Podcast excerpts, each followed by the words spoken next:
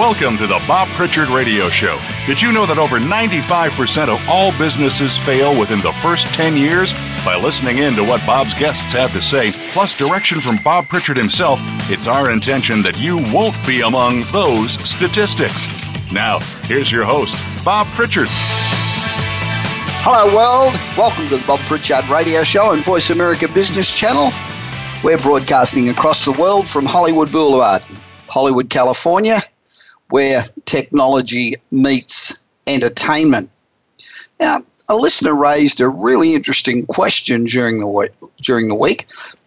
Are Amazon and Uber really the disruptive forces that we all think they are? Or are they just destroying some great industries for the sake of it? And his argument was that Amazon's lost money on its online product segment for over 20 years running. Losses are up in the billions.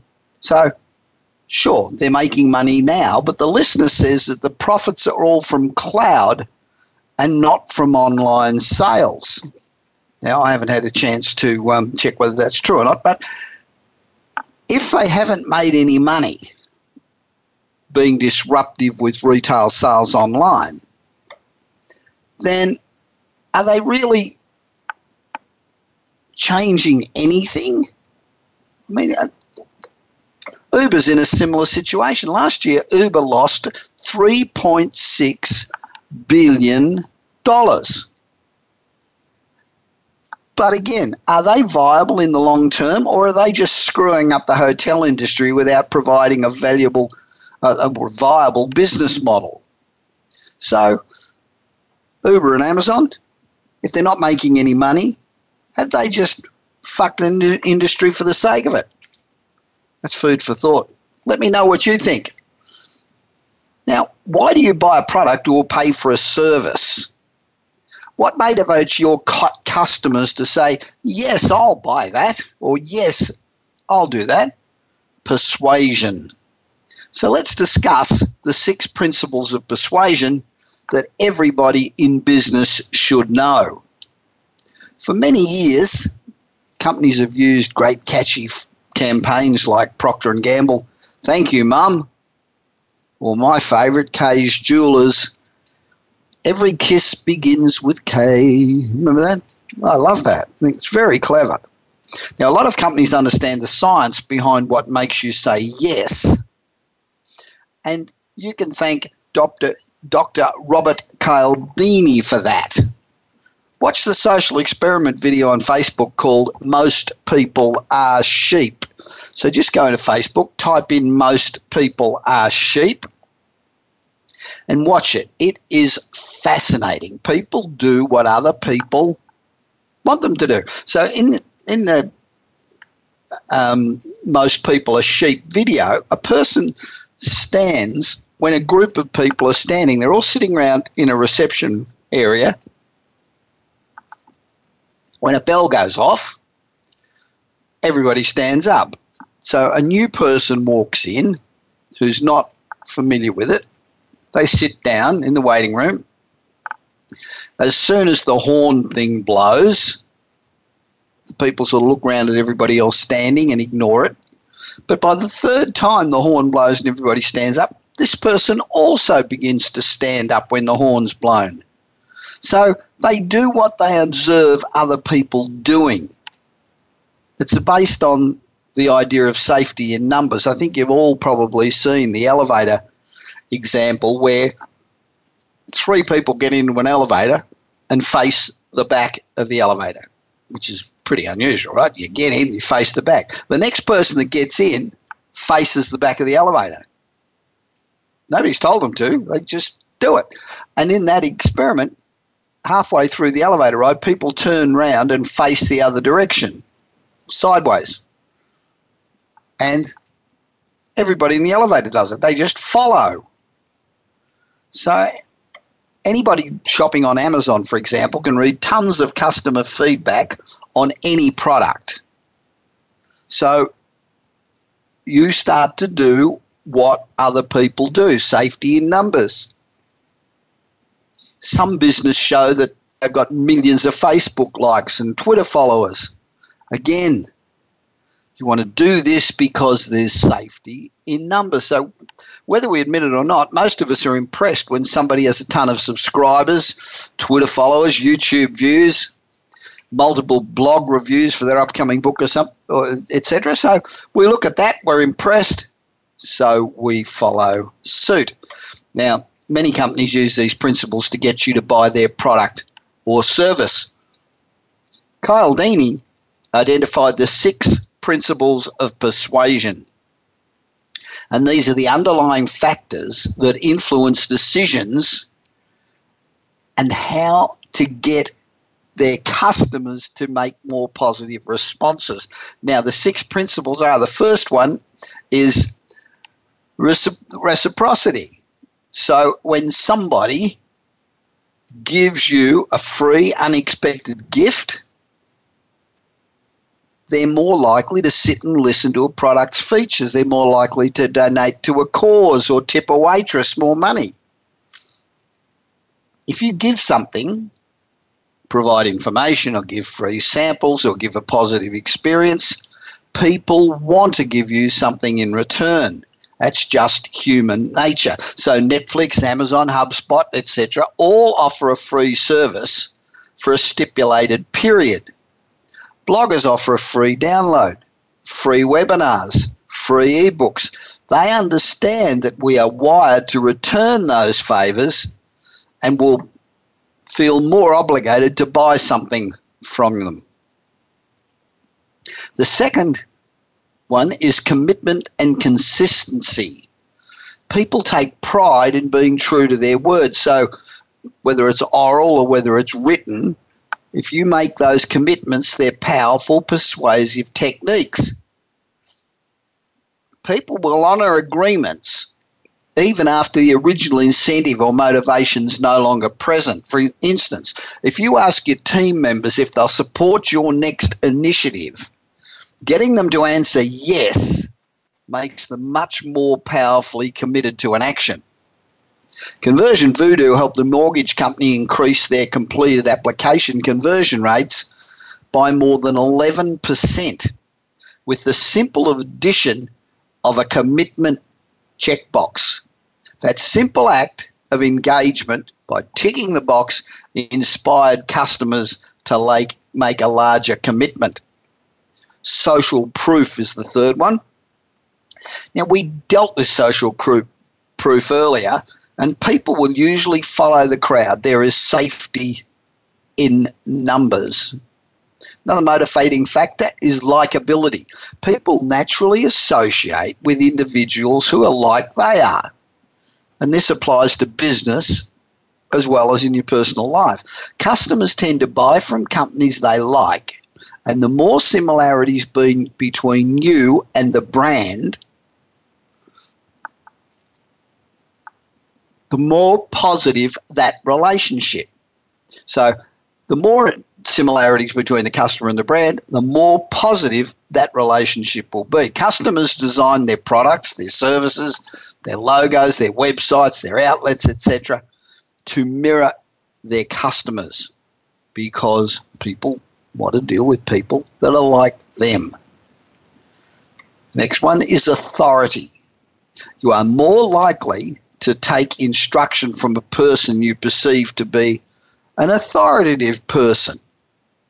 This can lead the average person to accept what a person in authority is saying without questioning them. So when people are uncertain, they don't look to themselves for answers.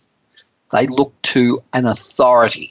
And we're not talking about somebody being in authority, but being an authority. Nike has an association with very successful athletes who are considered to be an authority in their sport. So, with that relationship, Nike has become an authoritative brand in the world of sports apparel. And the final one that influences and gets you persuaded to say yes and buy is scarcity. Scarcity relates to supply and demand. The less there is of something, the more valuable it is, the more you want it. For example, a lot of companies use don't miss this chance, book your spots early, limited seating available. So if you create an environment of scarcity, you'll create a demand for your product or service. So if you follow those six principles, they're all very powerful. And you can have a combination of many of those. And you will persuade people. You'll persuade people to buy. You'll persuade people to say yes because they bypass our rational mind and they appeal to our subconscious instincts. We buy because of our subconscious, not because of our conscious. Hey, I want you to stop what you're doing right now and listen up. This is a very important message for every business. If you want to do business with people and stop leaving money on the table, you need to set your prices right. There are three ways you can make more money. Sell more, increase your prices, or make more profit per item. But it's important to set those prices correctly. You want to be at a price where people are happy to buy and happy to pay the most you can get for your product. So if you want to set your prices right, go to a ten, Atenga, A-T-E-N-G-A dot com. That is A-T-E-N-G-A dot com and download a free ebook called Seven Easy Steps to successfully increasing prices. The guy who owns this company, Per Sjofors, is a very good friend of mine. He's a member of Metal. He's straight up and down, and he's he's an amazing guy. And he has turned around hundreds of companies simply by setting their prices correctly. I'm not exaggerating. He is something else. So if and he, he says he can get your money back in four to six weeks. Your total investment in using Atenga to look at your prices and set them scientifically so you maximize the amount of money you get, he can get you your total investment back in as little as four to six weeks. So go to atenga.com and do it now. The question for you What are teens' favourite brands as of April 2017? Well, Nike's still on top of the clothing and shoe brand, but Adidas is quickly staging a comeback. Snapchat remains the top social network for teens' attention, but Facebook's decline may not be as dramatic as some analysts have predicted. And Chick-fil-A, Chick-fil-A has joined Starbucks at the top of the teens' preferred restaurants. In the latest Taking Stock with Teens report, analysts at investment firm Piper Jaffray surveyed 5,500 teens with an average age of 16 and an average household income of $66,100. They found two key trends. Firstly, teen spending has been falling gradually since 2014. Second, teens are shifting their spending towards experiences. Now, food is now the single, largest category for teenagers' wallets, accounting for 24% of their spending, followed by clothing, which accounts for 19%. And 10 years ago, the exact opposite was the case, with teens spending a lot more money on clothing. The clear winners are Starbucks, which has remained teens' top restaurant choice for at least the last seven years, and Chick fil A, which has recently leapfrogged Chipotle, McDonald's, and Olive Garden among their favourite eateries. Teens are increasingly showing a preference for limited serviced restaurants versus full service eateries like Olive Garden. And this is a trend that goes back seven or eight years. Not surprisingly, time spent at the mall has been declining, whereas online shopping has been growing, with Amazon now ranking as the teens' top online retailer. Nike remains the favourite clothing brand, American Eagle and Forever 21 next in line. A decade ago, this picture looked a hell of a lot different, with teens preferring Hollister, which is Abercrombie, and Fitch, as their top clothing brand. But the retailers struggled to make a comeback among declining sales over the last few years.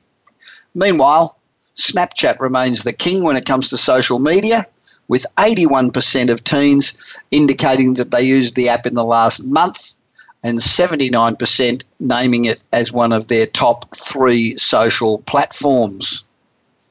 Interesting though, analysts note the story for Facebook isn't anywhere near as dire as many people on Wall Street had uh, feared, despite heavy competition. Declines in Facebook's level of engagement among teens has stalled, and Instagram, which is owned by Facebook, continues to be a close number two, two to Snapchat. This is very positive for Facebook, as it uh, conflicts with the belief that Snapchat is con- causing continual decline in usage. Instagram and even good old fashioned email outranks Snapchat, Twitter, and Facebook as teens' preferred channel to hear about new products and promotions. Finally, the iPhone continues to reign as the top smartphone among teens, with 81% reporting that they expect their next phone to be an iPhone. And that's the highest level ever recorded in the survey. Now, don't forget, I put out a daily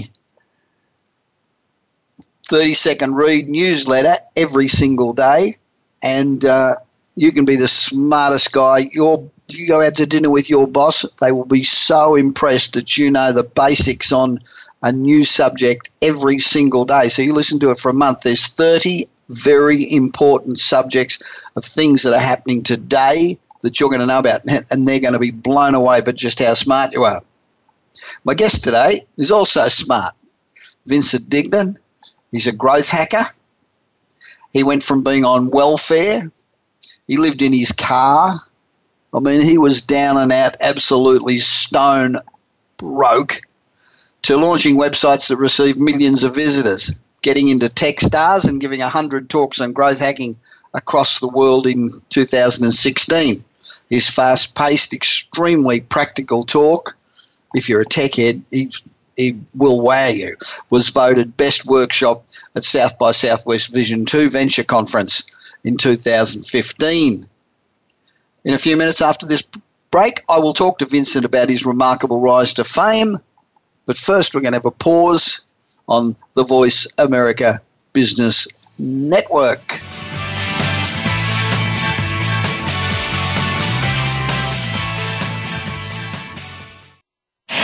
Do you want your business to achieve results you never thought possible? Bob Pritchard is recognized as the Business Leader's Advisor and has 30 years of experience as a straight talking troubleshooter for Fortune 500 companies and SMEs across the world. Whether you need a checkup across all departments of your business or simply want to improve marketing, advertising, performance measurement, or some other area, Bob Pritchard will work his magic so you can blow away your competition. Bob Pritchard is also one of the most in demand speakers in the world. Over 1,500 clients on five continents and countless standing ovations are a testament to how he changes the fortunes of business. Pick up Bob's new book, Kick Ass Business and Marketing Secrets, at your nearest bookstore or visit Bob's website at www.bobpritchard.com. Remember, if you want to be successful, call Bob Pritchard now. Worldwide phone numbers and more information can be found at bobpritchard.com.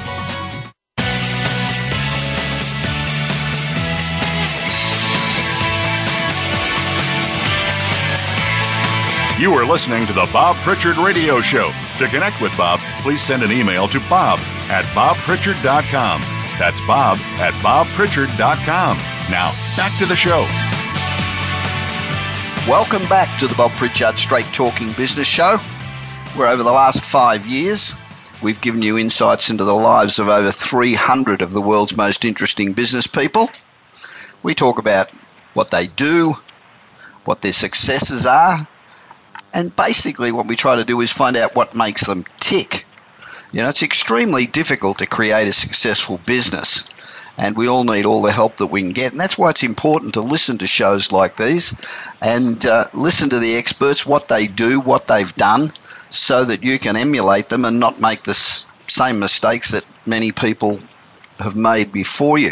The other thing I think that's important and that we stress all the time is the need to have mentors. You need to surround yourself with people who will give you straight advice, people who have been successful before and will tell you exactly the way it is, not people who will go and, you know, patronize you and tell you a whole bunch of bullshit just to make you feel good.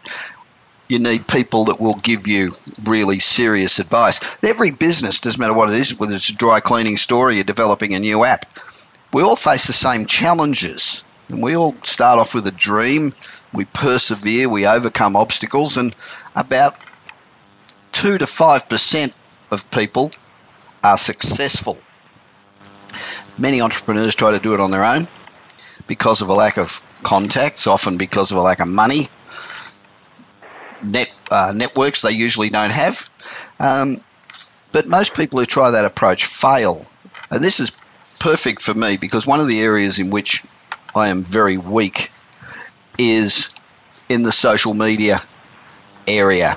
Um, and uh, I went along to Metal, where I'm a member. I go every week that I can.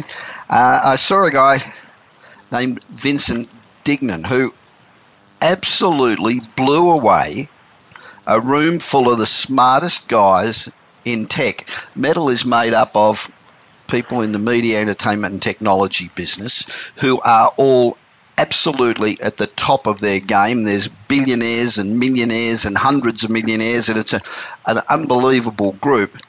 And Vincent just knocked them out, put them on their ass. It was unbelievable. So um, I've tracked down Vincent in uh, in London. This guy's a one man wrecking crew. He's incredible. So I'll give you a bit about him. He's um, a writer, a growth hacker. He's a part time comedian. He's actually quite funny, but his content's unbelievable. He went from being on welfare to launching websites which receive millions of visitors, getting into Techstars and giving 100 talks on growth hacking across the world just this year. Now, we who are speakers, um, you know, it's hard to get 20 jobs far less 100. Um, his past face extremely practical talk was voted best workshop at South by Southwest Vision um, Vision to Venture conference in Las Vegas.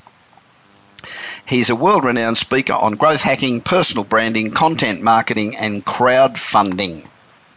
Now, listen to this Vincent founded planetivy.com and screamrobot.com, and they've received nearly 20 million page views without any paid marketing spend. And uh, content that he's overseen for other people has received over 150 million page views so far. This guy is extraordinary. Vincent, welcome to the Bob Pritchard Radio Show. Hello, it's a pleasure to be here. So I wish you were here. I bet you, I bet you wish you were in Los Angeles rather than being in London. Man, I have to turn the fire on here in London. Six o'clock in the afternoon. It's getting colder in here. yeah. Um, your online magazine, Planet Ivy, um, I saw it described as a pinch of toilet humour, a bit of tongue in cheek, a mix of satire, and a dash of poetic excellence and license. And it's done extraordinarily well. How did you come up with the idea and, and how did it develop so quickly into such a huge success? I was speaking to my ex, and she said I had to do something. So I thought, well, what I actually like doing is writing. So I was thinking about maybe doing a Tumblr blog. I was like, ah, there's, there's not really much money in doing a Tumblr blog. So then that night I had a dream that I would create an online magazine where the writers would be stars instead of musicians. Yep. And the next day I registered the domain planetivy.com because I wanted something cool that maybe Little Wayne would wear on a t-shirt. Yep. And then um, step one was direct sales. I got on the phone. I called up every university in the country and I said, I'm building the coolest magazine in the UK do you want to write for it? So I would I would have to get job ads out on student places. Yep. So I said I can't pay you, but I'll give you editorial feedback and a bigger platform than your own blog. But Right. that was the first 100, 200 writers just uh, hustling because I knew there'd be a demand to do that. Because back then in 2012, there really wasn't that many places to blog. There wasn't uh, something with massive outreach like Medium around. So we quickly scooped up a lot of writers, and I straight away uh, focused entirely on traffic. So Business lesson number one you only need to do well at one metric, particularly if you're running a venture capital driven business. Right. I only knew one friend in the entire magazine industry, and I cycled over to meet her. And I said, um, So you're in the magazine industry. I don't know anything. What should I do? And she said, Just focus on getting traffic. If you get traffic, brands will want to work with you and you'll get investment. So that's what we did. The brand name was okay. The website looked okay. In fact, it didn't look actually that good. The content was okay, but we really hammered down on traffic. Straight out the gate, we were looking for places that would give us traffic, and we actually had 25,000 visitors in our second week. We had a post blow up. Um, me and my co-founder we just had no idea about. Um, it blew up. We got 25,000. Within six months, we had 300,000 visitors a month. We had 300,000 visitors a month, three months running, and that's when we pitched for funding. And then someone who just left Facebook was in the audience randomly, saw us, introduced us to three investors, and then two of them put a quarter million dollars in. Uh, it really was that simple.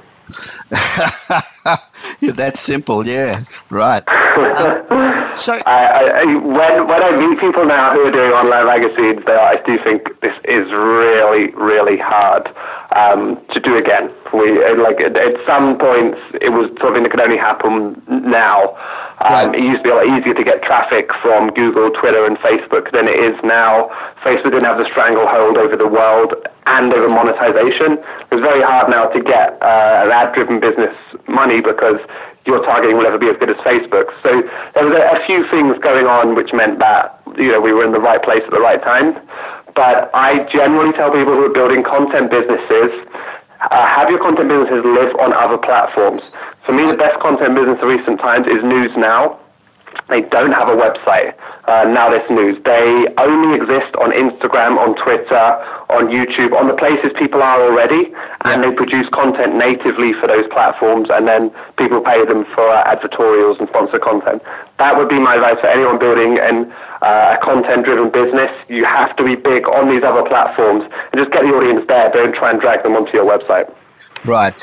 Um, let me just paint a picture for somebody who's listening. Um, when you first see Vincent, he is unusual to say the least. He's quite tall and thin. He wears a clothes that are an absolute kaleidoscope of, of colour, um, boots that look like they should be worn on the on Mars, and he, he is just this dynamo. Have you always been like that? Have you always had this bent to be a deliverer of fantastic content, but really a performer as well?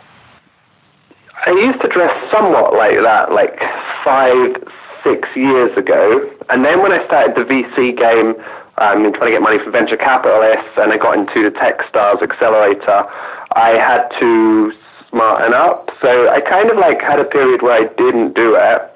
And then over time, I was like, oh, maybe I can dress a little more like this. And then David Bowie died in January, and my mum gave me a couple of magazines, you know, to commemorate the passing of Yeah. the Thin White Duke. And I was looking through them as in January this year, and I was thinking, am I really living up to the spirit of Bowie? And I, I think the answer was no. So I invented this whole new look. Um, I'd never worn the gold sneakers before. I never worn the multicolored fur jacket before. Um, so I invented this look from head to toe. And then my very first date of the hun- of the well, my third or fourth date of the world tour was in Austin, Texas, where I wore it for the first time.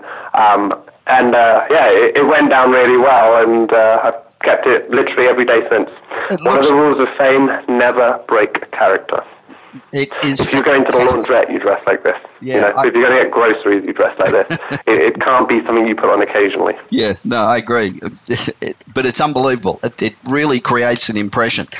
Um, so, how did you go from being on welfare to where you are now, running around the world, speaking, addressing every major conference there is? How did how did you make that transition? How did you get the confidence to go? Usually, when people are on welfare, they're despondent. They're you know got more hang-ups than a dry cleaner.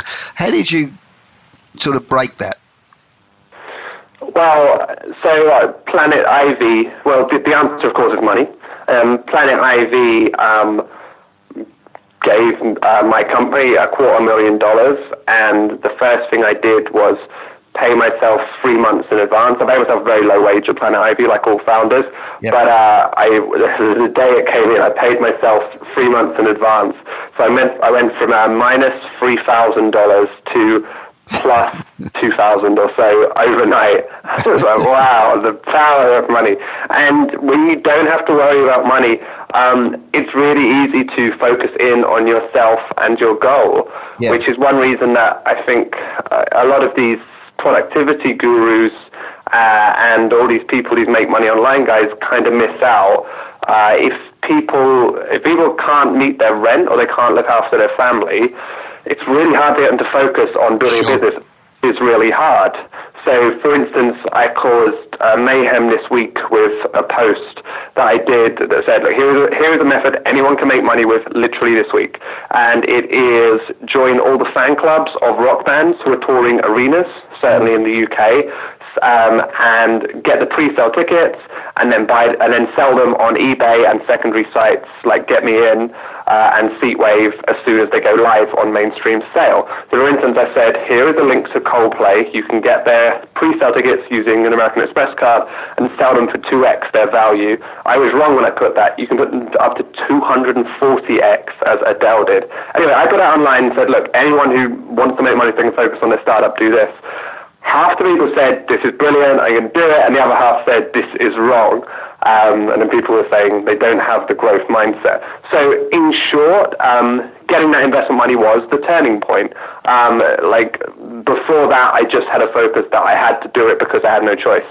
Right. And um, if you think that a lot of entrepreneurs like me, they have actually have similar stories. All of us were broke um, in some form or another. I think it's uh, that Daymond John, I think the guy from Shark Tank, Yep. uh, calls it the power of broke. Yep. It's actually very similar amongst many, many self-made entrepreneurs. Um, we've all been broke, so we all have that desperation. And I think it's really important to have that desperation and then turn it into inspiration. So, so that's really where the turning of Planet Ivy. Planet Ivy then raised a small second round when it got into the Techstars Accelerator, and then after the Techstars Accelerator, we then launched a marketing agency, which uh, was all the skills I learned in making things go viral turned into an agency, and that was uh, profit generating from day one. So I launched that, and then last year uh, I realized by accident the power of public speaking to meet new clients. And then I started doing that and started getting a lot of new clients. And then this year um, I'm just having fun with it. Yeah. If, you, if, if you're listening out there and are looking for an unbelievable speaker, apart from me, um, Vincent, Vincent is your boy. He is extraordinary. Now, you speak about your five biggest regrets from your time building a company, um, albeit the fact that you were successful almost instantly. What, what are the five biggest regrets? if you have them written down on a blog article I've written, I'd like to have them read back to me. Um, five biggest regrets. Um, well, uh, firstly, none because they got me to where I am now. Yeah. Um, other things that would have helped. Uh, you mentioned having a mentor. Believe it or not, I'd never had a mentor until two and a half weeks ago. All right. okay. Never had a mentor, and now I have two, and they're both amazing, and I can see how powerful it is. And then, yeah, I've read a lot of books, and you know, had those Sure. virtual mentors. But yeah, number one would be having a mentor. Um, number two would be uh, ignoring Facebook for Planet Ivy. So we, it was increasing all the time, but because we were getting so much traffic from everywhere else on the web, and we were getting some Facebook, we kind of willfully ignored it. And every publisher has been successful. Their only traffic source really has been Facebook. Yeah. So I think it's one thing with entrepreneurs. They they generally know what they need to do, but they don't always do it, and Yep. that was a case of that. Um, uh, I, I don't really do regrets. Can I just end the question there? yeah, sure you can. Do you have? I, I, I mean, I, I really can't complain. You know, uh, when I left our metal talk, I went to Tai Lopez mansion party, um, which was exactly like an American hip hop video. There was like rappers walking around, trap music, girls in bikinis jumping in the pool and twerking. Uh, I met loads of internet marketer guys and like came up with loads of new ideas for making money. I met Tai Lopez. Uh, it was just amazing. Um, so I can't really complain. And yeah, like on my tour itinerary next, I have two dates in Italy, Switzerland, Bulgaria, and then I'm coming back to Canada and America. I really don't have all that many regrets. No, I can I can understand that. of course, most of these things you can only do here, can't you? I mean, the opportunities in the United States compared with, Yeah. say, Australia and the UK are extraordinary, and Yeah. um, I guess that's why so many people come over here. Um, you've got a lot of projects that you that you're working on. Does, does most of that work come from your public speaking now? Um, a lot of it until very recently, um, where I'm actually moving a lot of it online because just continually have people saying, I can't come see you. When is it live streamed? When is it online? Plus, it's um, just a, a, a nice thing to do to keep everyone worldwide Yep. uh, who can't afford to get to my talks to come out. So I'm actually moving a lot of what I'm doing online now. Um, I built my first online community. So Traffic and Copy is the group on Facebook. It's like 10 weeks old and has five and a half thousand members. Super active community, and it's very strictly um, people talking about tips for better traffic and better copywriting. Right. So it has a function and it's going really well building that community online. I'm going to start building out my mailing list and a personal Facebook page. So I am building a empire online. Uh, like so far, I've done it a very traditional way, just by speaking and getting face-to-face connections, Yes. which is obviously extremely powerful. Um, but it's uh, there's only one of me, and Yeah, I'm trying slow. to scale Yeah. worldwide. Yeah. So if if, if somebody, um, I'll give another plug at the end, but if if somebody wants to lock into your empire, which what's the best site to go to? Um, I, I really add me on Facebook as a friend. I pretty much accept everyone and join Traffic and Copy, my Facebook group. Um, you know, a mailing list is a very one-way communication. I mail you, you read it, maybe you reply once in a hundred times. But Traffic and Copy, every single day there's posts in there that are super relevant and discussions going on, people hiring each other. So that's like a really active uh, community, and everyone from the top CEO to the youngest intern is online all day on Facebook. So no one escapes Facebook. It's the best way to build a community for your business. Um, and that's the best way to keep in touch. Um, if you have, if you do Facebook well, you don't need any other social networks. So traffic and copy is that as it sounds? Is it A N D T R. A F F I C and copy? Okay. So listeners, go to traffic and copy. So what's the main piece of advice? Now you've come from from nowhere. But what's the main piece of advice you'd give someone who's just starting out? You know, you, I'm sitting here. I've got a great idea. Now, what do I do? So the first thing you need to understand is sacrifice. So you, um, if you're single, you may have to be single for a long time. if you're in a relationship, they're going to have to be very understanding. The easiest thing to do is stop drinking alcohol. Um, that is a very easy thing to stop doing in order to increase your productivity. You know, if I tell you to focus better, well, there's all sorts of things in there. You may have sleep apnea, you may be vitamin D deficient, um, you may have the signs of ADHD. Like, there's so much can go wrong with focus, Sure. but just not drinking alcohol is easy. Um, slightly more difficult, but well worth doing, is eating better. So avoiding carbs and sugar and eating more natural food. Um, once you've done these basics, then I would start to talk about strategy and techniques. Um, at which point it's a case of building something people want. This is the main reason most companies fail. Yeah. Uh, when you have an idea, you need to be able to write down 15 to 20 people who will buy it right now. Right. If you can't do that, you are really in trouble, not least because you don't know who your target audience is. Uh, once you have that, get a minimum viable product out the door. So what's the minimum amount you could put in of effort that people would buy it? So that's typically a landing page. Say if you're interested in buying this product, leave your email here, or even better, um, we will sell it to you when it comes out. Leave your credit card here. Sure. Um, then you establish demand. Then you can put that money or effort into building the product. So you would advise to um, bootstrap for as long as you can? Yeah, absolutely. You'll, you'll get a better valuation. Um, if investors are looking for you, then that's a fantastic position to be in. Generally speaking, almost everyone looks for investment too early. My co-founder had to sit me down at Nando's, a very classy Portuguese restaurant, Yep. and explain to me why we had to get investment because it would it would make us go a lot faster. But uh, I, I held out for as long as possible, and we were at 300,000 visitors a month. I see so many founders who are nowhere near that or any sort of traction, um, and they're already out looking for investment. The worst thing is investors meet everyone. That's the easiest job in the world to be an investor. You just got to have meetings with people, um, and most investors will, will take meetings if you have an interesting idea, just in case you suddenly spike and get loads of users, and they've built a relationship with you.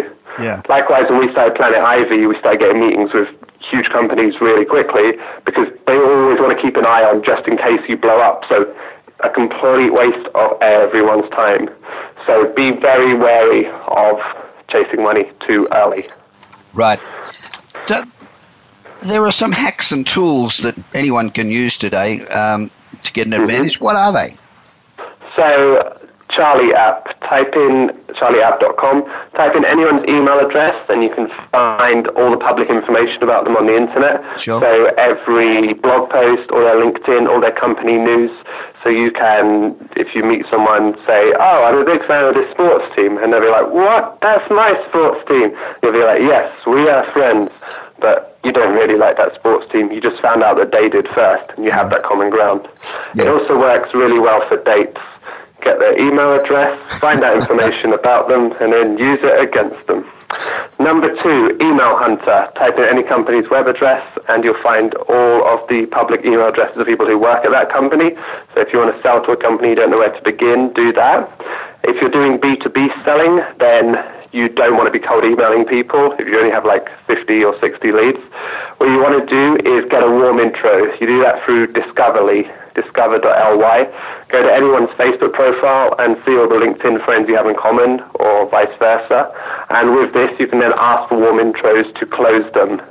To keep all your leads in one place, use Streak. It's a Google Chrome tool, and you can keep a track on all of your sales. Every time a sales lead emails you, you tick a box and it goes in this flow.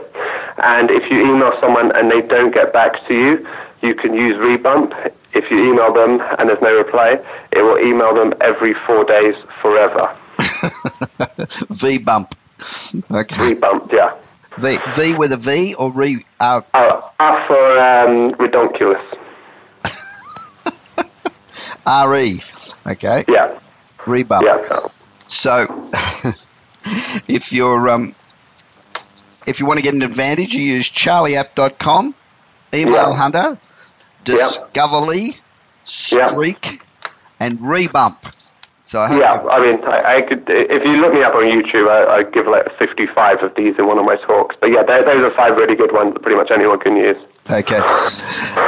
So, what um, what are the major trends that are going to happen in marketing and employment worldwide in the next, say, five years or so? Nice. Um, I believe that internet marketing is going to be absolutely massive. Now, by that, I don't mean marketing on the internet. I mean the practice of creating a value ladder. A value ladder is when you give out free content.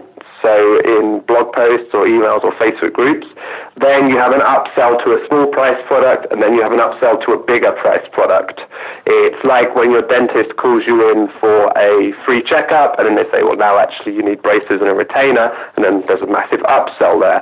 Yeah. But uh, with the continuing trend of people losing their jobs and those jobs not being replaced, um, and wages not going up, more people are going to work for themselves, and they're going to need a business model. Now, as we've seen with musicians and entertainers, people should not try and manage themselves, especially if they're creative. You know, there's too many moving parts. But with internet marketing, it's very simple. All you have to do is create content. You create content for free, and then a certain percentage of people will pay uh, a bigger price for your next content. Using something like ClickFunnels, it's really, really easy to have the software. So all you need to do all day is create that content. So you want to do a parenting blog or a cooking healthy food blog, and you have an upsells to the ultimate 15 minute recipes that no one will talk about or something. You can always upsell to something else. Right. And I really believe that worldwide, it's going to be a massive, massive trend. Um, and, and more in the short term, the best place to build community right now is with Facebook groups. Right. they are different to Facebook pages in that when you invite someone into a Facebook group, they're in it by default. They don't get to opt out.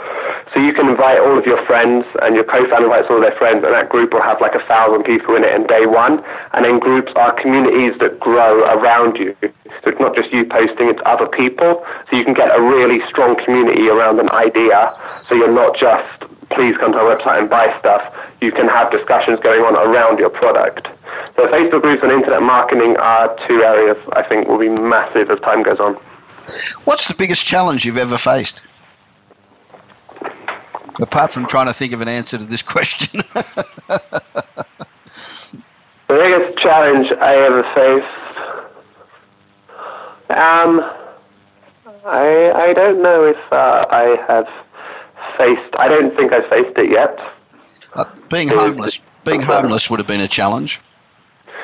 Yeah, that was very stressful. Um, I, I, am trying to think of a particular moment. Um, I guess the time that uh, I had to go back and ask my parents to borrow money for rent because psychologically that is an indication that you as a child has failed. You know, you move out of your parents, sure. and then the idea is you can support yourself. So, you know, in the eyes of society, that was a very bad thing. So that was like, I think that was the hardest thing I had to do. And then, um, you know, it, it was fine, and uh, I got back, and then not too long after that, that was that was like a couple of weeks after Planet Ivy was born, so that was real early. That, I really think that was one of the hardest moments. Okay, so um, the persona that you see on stage, that yeah. extrovert, rapid fire, um, colourful David Bowie character, is that? Um, do you wake up in the morning like that, or are you, when the lights go on, you snap into character? Well, there's a performative aspect to it, but I am an ambivert. So an ambivert is equally at home, staying at home alone for long periods, right. and then being in front of thousands of people speaking. So all that's happening when I'm on stage is I am saying things that I have learned on my laptop. You know, that's really all, all there is to it. People say it's amazing. It's really just two, three, four years at that laptop here's what I've learned in 30 minutes. So they are one and the same, really. Um, I have the same attitudes and beliefs uh, off stage that I do on, and I never uh, support anything I don't believe in. I also write at the time of writing this. I may change this. Um, I don't have any affiliates for any of the products that I talk about on stage mm. because what happens if someone offers me a big affiliate fee to talk about something that I don't actually like or use, then that affects my integrity. Yep. So right now, I, I don't, yeah, I don't have affiliates for all of the thousands and thousands of people who see my slides right now. Um, yeah, I, I try and keep it as authentic um, as I can, and I always try and have fun with it. Vincent, when I saw you at Metal, I, you blew me away, and as well as everybody else in the group. And, and um, believe me, they're a, they're a group that have seen absolutely everybody and everything, and you are really something special. So thanks very much for speaking with me on the Bob Pritchard Radio Show. Now you can you can learn more about Vincent. You can go directly to vincentdignan.com. Um, Yep. V I N C E N T D I G N A N dot com. And I'll be back with more of the Bob Pritchard Radio Show straight after this short break.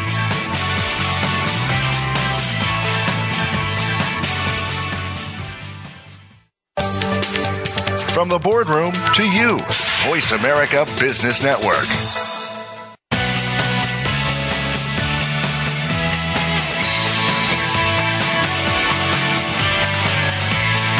You are listening to the Bob Pritchard Radio Show. To connect with Bob, please send an email to bob at bobpritchard.com. That's bob at bobpritchard.com. Now, back to the show.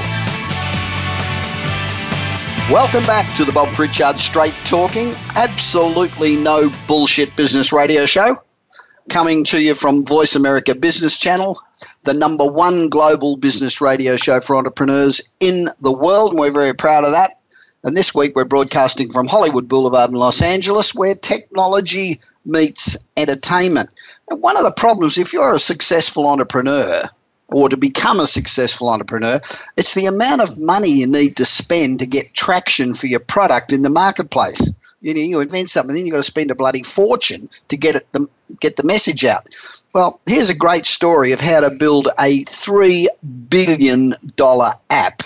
A 3 billion, that's three thousand million dollar app business and do it really inexpensively. Is a great lesson here for all, all entrepreneurs. Tinder, we all know it. Most of us use it. It has tens of millions of active users and it's now worth about $3 billion. And from its launch four years ago, co founder Sean Rad said that he knew he had a hit app on his hands. Downloads rolled in quickly and engagement metrics were off the charts. So he thought, aha, I have a hit. Now, one day, Justin, who's involved in the company, took everyone's phones and spammed all of their address books. And uh, Sean thought, okay, this isn't probably going to work, but let's try it anyway. So we texted Tinder to literally 500 people. And immediately, 80% of people we text signed up. The next day, we grew 50%. The metrics and the engagements were unbelievable. We had to fact check what we were seeing. It really set in when our friends started telling us their stories. One of uh, Rad's friends was telling him about how he never knew this girl who would who he would see all the time, didn't have a clue that she was interested in him. And then they started dating because of Tinder. So within a matter of weeks, we were hearing all these stories, and it really shook up all our friends' groups. People who knew each other but never exposed any interest were now getting connected. So we immediately knew this could have a huge impact on society. And then Justin's younger brother was throwing a party for his best friend at USC. So there was a bus going from USC to his parents' home. And the bus was going backwards and forwards, so taking a total of about 500 students. So Justin said, Why don't we pay for the bus and call this a Tinder party? So Rad thought, Well, it's some poor girl's birthday. How can we call it a Tinder party? So Justin called the girl and said, Can we make this a Tinder party? We'll spend money and we'll make your birthday bigger and better. And she was really excited about the idea. So we paid for, so they paid for the bus and put a bouncer at the door and told every student that they had to download Tinder. You had to show Tinder on your phone before you could go to the party. So about 400 people downloaded Tinder at USC. Then they went home, they opened the app, started matching with each other, and it created this phenomenon at USC. So they realised that com- college campuses were a very effective means for getting the word out. We also realised that our harshest critics would be college students. And if we can win over our hardest, harshest critics, then they can win everyone else. Immediately after that, every afternoon, the whole Tinder team would leave the office, get in a car, drive by every fraternity and sorority in Los Angeles, then San Diego, then Orange County, and covered every school they could cover. And every time they went to sororities and fraternities, they'd see a hundred sign-ups. Every single sign-up in the beginning mattered. We were stopping people on the street. They would go to coffee shops and talk to each other. Anything they could do to get the word out, they were doing. They'd take out the app and say, Oh, this is interesting. Who told you about this great app called Tinder? And then yell it in the coffee shop so people kept hearing Tinder all over LA. And then what happened? And this was pretty nuts. They cornered the West Coast, which is where they lived. Then in January, everyone went home for a break and told their friends. So, at the beginning of January, we had 20,000 users. And at the end of January, they had 500,000 users, and they were all organic. The growth curve was unimaginable. It was amazing. So, $3 billion, and just four years later, the message is clear. So Tinder went from zero to $3 billion just by word of mouth on college campuses. Now, if that's not bloody fantastic, I don't know what is. And, you know, everybody can do it. You've just got to think about what you do. You know, too many of us go, oh, we'll advertise. Oh, we'll use social media. Oh, we'll just barrage people with all this stuff. But if you think about it strategically and go about it in the right way, you can achieve what they achieved. $3 billion, that's $3,000 million in just four years for a couple of kids. Woo! Hey, stop what you're doing, whatever it is, stop it and listen up. This is a very important message for every business. Now, most of us, when we're doing business, we don't set our prices right and we leave money on the table.